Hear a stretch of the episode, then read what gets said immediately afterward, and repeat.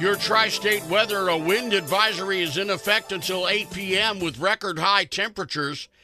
Mostly cloudy with scattered showers this afternoon, high of 75. Tonight, showers with scattered thunderstorms early in the evening and a low of 48. And on Thursday, sunny, breezy, and mild with a high of 72. Right now, it is 72 at 104 FM WIKY.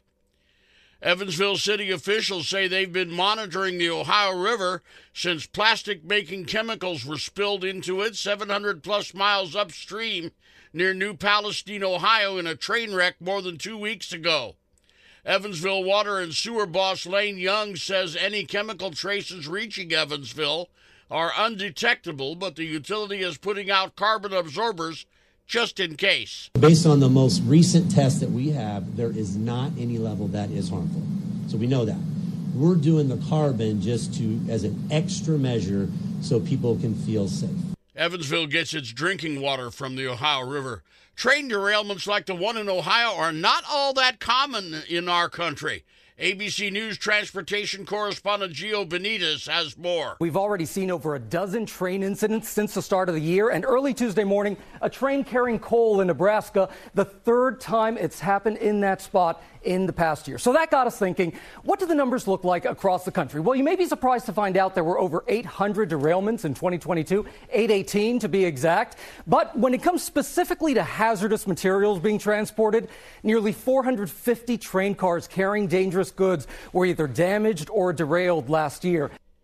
The West Side Nut Club has announced recipients of donations from the proceeds of the 2022 Fall Festival and its half pot. Donations totaled $377,100.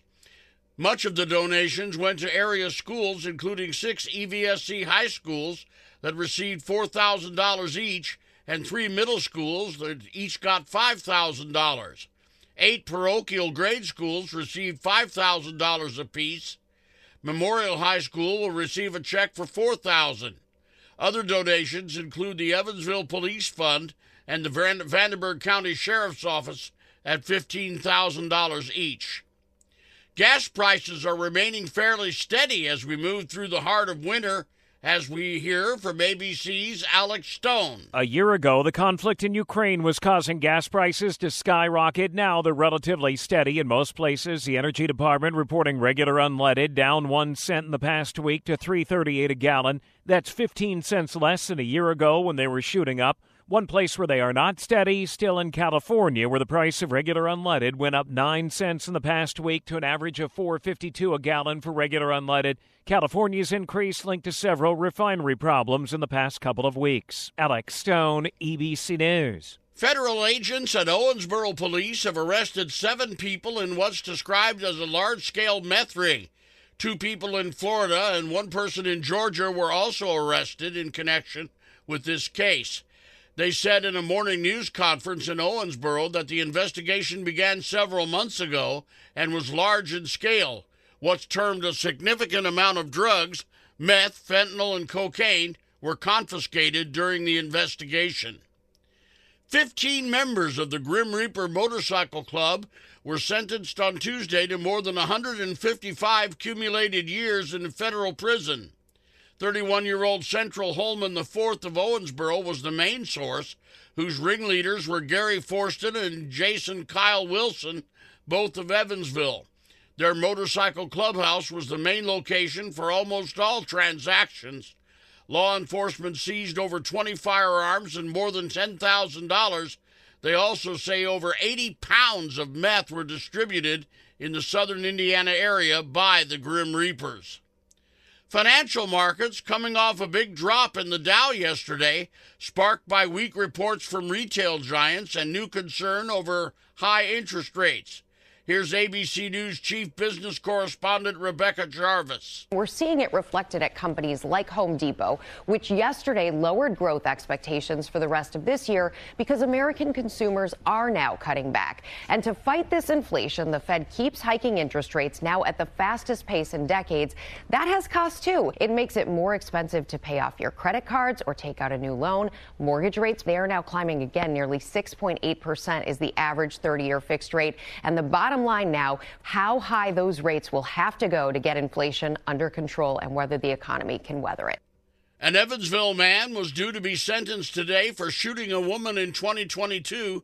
39 year old Centineo Wallace barricaded himself in the victim's house on East Riverside Drive. While he was being taken into custody, he was involved in a short scuffle with EPD officers. Three officers were hurt and were treated for their injuries. Wallace pled guilty to the shooting last month.